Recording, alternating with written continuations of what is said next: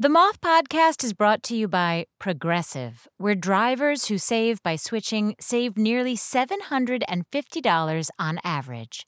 Quote now at progressive.com. Progressive Casualty Insurance Company and Affiliates. National average 12 month savings of $744 by new customers surveyed who saved with Progressive between June 2022 and May 2023. Potential savings will vary. Apple Card is the perfect cashback rewards credit card. You can earn up to 3% daily cash on every purchase every day. That's 3% on your favorite products at Apple, 2% on all other Apple Card with Apple Pay purchases, and 1% on anything you buy with your titanium Apple Card or virtual card number. Visit apple.co slash card calculator to see how much you can earn. Apple Card issued by Goldman Sachs Bank USA, Salt Lake City branch, subject to credit approval. Terms apply. Calling all educators. Join the Moth this summer for the virtual Moth Teacher Institute.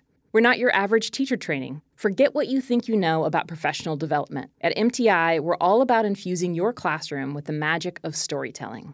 MTI is for 5th to 12th grade teachers, whether you're looking to fine tune your strategies or you're a curious newcomer eager to learn more about moth storytelling. Picture this a new community of teachers all over the country. Vibrant discussions, engaging activities, live storytelling shows, access to moth curriculum, and so much more. This summer, MTI will take place from August 5th to the 9th. Applications close on June 23rd. Visit themoth.org forward slash MTI to apply today. Welcome to the Moth Podcast. I'm Emily Couch, producer of special projects and radio at The Moth, and your host for this episode. My first love was reading. This is perhaps not a shock given that I work for a storytelling organization. In fact, I'm guessing there are some book nerds among you as well. I learned to read at a young age thanks to my mom. She brought me to the Brooklyn Library all the time when I was a little kid. I remember the children's section had this huge rug with the alphabet on it. She'd call out a letter, and I would have to go run and stand on that letter. After we exhausted this activity, she'd take me to the cafeteria where we'd share some french fries, which were an excellent motivator to learn my ABCs and to visit the library. I've been a pretty big fan of reading ever since. One thing I've noticed is that often the older you get, the more solitary reading becomes. No more spelling challenges with my mom on the ABC carpet, no more french fries in the library, unless I smuggle them in. While storytelling is, in its nature, interpersonal, books are often enjoyed alone, but they certainly don't have to be. Today's episode is all about how reading brings people together. Because a good book might be all the companion a person needs, but there's something special about sharing them with the ones you love. First up is Kashyap Raja. He told this at a London Story Slam in 2022, where the theme of the night was, appropriately, books. Here's Kashyap, live at the Moth. So every Sunday, me and my father, we have a phone call. And after talking about politics, weather, and cricket, my dad asked me a very important question Why don't you want to have children? I said, Dad, I'm single. So that's not important. Why don't you want to have children? I said, Why did you want to have children? I said, Because children makes us happy. I said, Do I make you happy? Not much. You will make me happy though when you will have children. That's a nice one. No, I'm not falling for that. Like, do you realize that how many of us are we in this world? The best thing we can do for the planet, Dad, is not to have children. I'm a climate activist. I'm not. I drink coffee from paper cup. I eat red meat. I am far from a climate activist. But I don't know what to say when people ask me this question why don't you want to have children? I said, I don't know. I don't know. Some time ago, uh, friends invited me to have dinner at their home. And they have a three year old daughter named Tanya. And I saw that this friends of mine, they were trying to feed Tanya an orange, but she was not interested in orange. She was throwing her squishy toys, and then she jumped on a scooter and she came riding towards me and applied the brakes right next to my feet and looked up at me and said, Would you like to read me a story, Cash Uncle? I said, Yeah, I can do that. I can read you a story. And she brings a picture book story of Gruffalo. I sit next to her and pick up an orange from a fruit basket. Now, Gruffalo is a picture storybook which has four rhyming lines in each passage, and each passage ends with the word Gruffalo. So I began. The well is dry. It is so shallow. What should I do? thought the poor old. Every time Tanya opened her mouth to say the word Gruffalo, I would very intelligently put an orange slice in her mouth. she would chew on the slice and look at me and said, Next page, please.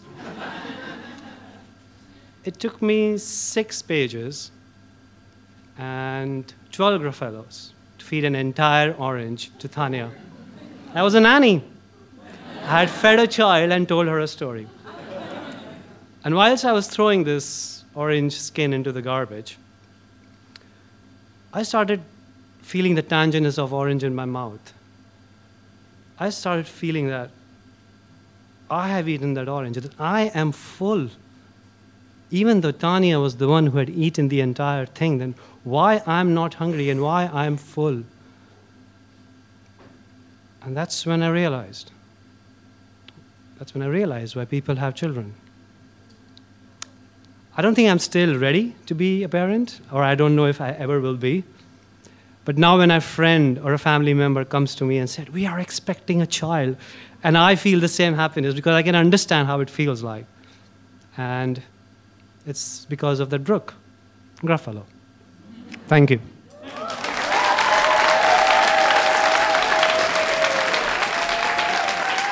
That was Kashyap Raja.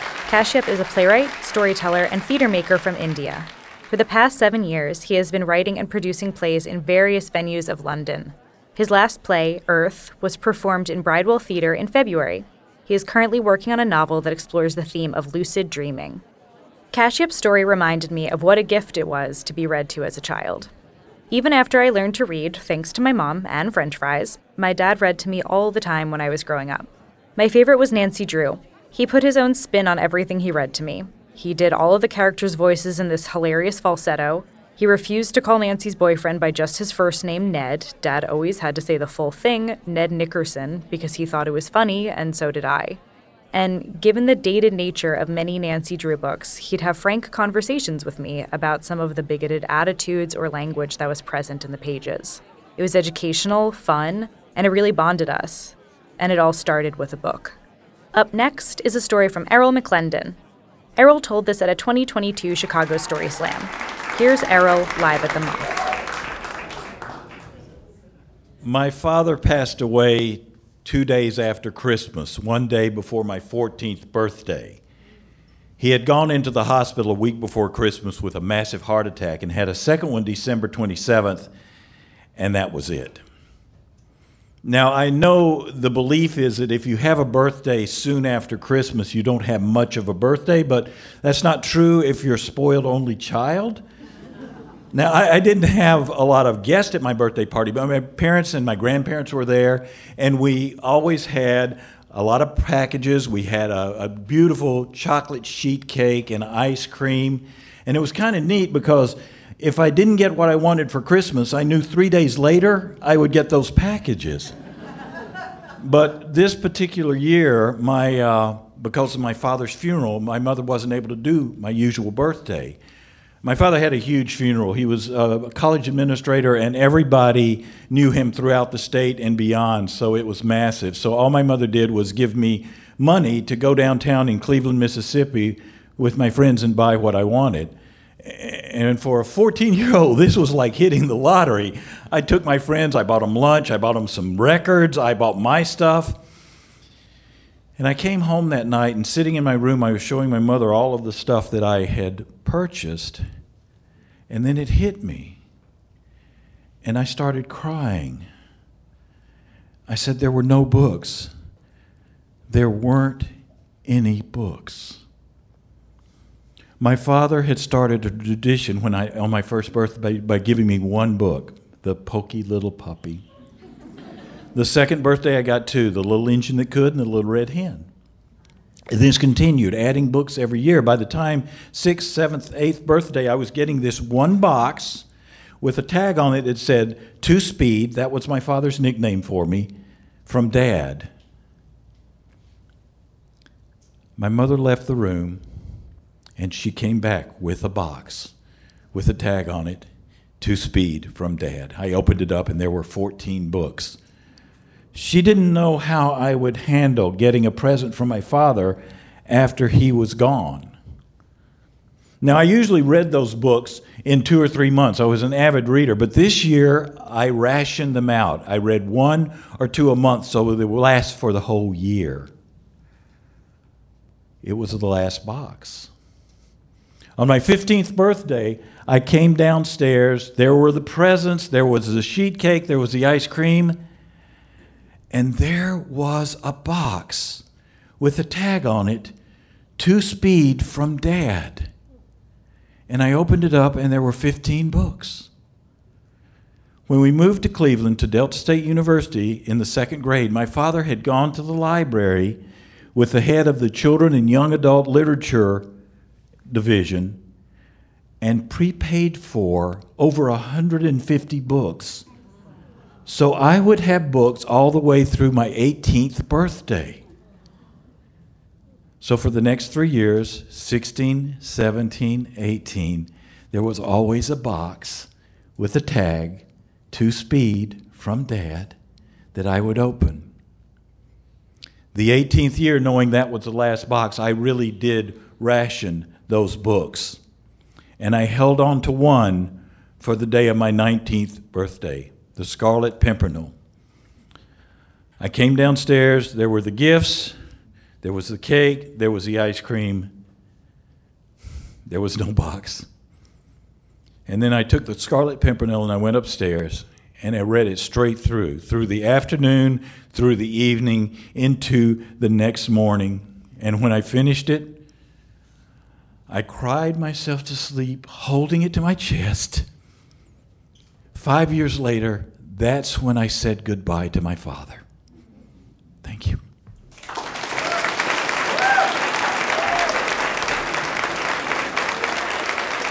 That was Errol McLendon. Errol is a two time Moth Story Slam winner and was chosen to compete at the International Storytelling Festival in Jonesboro, Tennessee.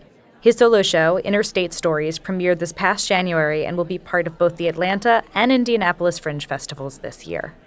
I asked Errol which was his favorite of the books his father gifted him. He said that the last book he read from his father was Crime and Punishment by Dostoevsky. After he told this story, he reread it and found that the last line of the book hit him as a prophetic message, one he hadn't recognized back when he first read it. That might be the subject of a new story, but our present story is ended.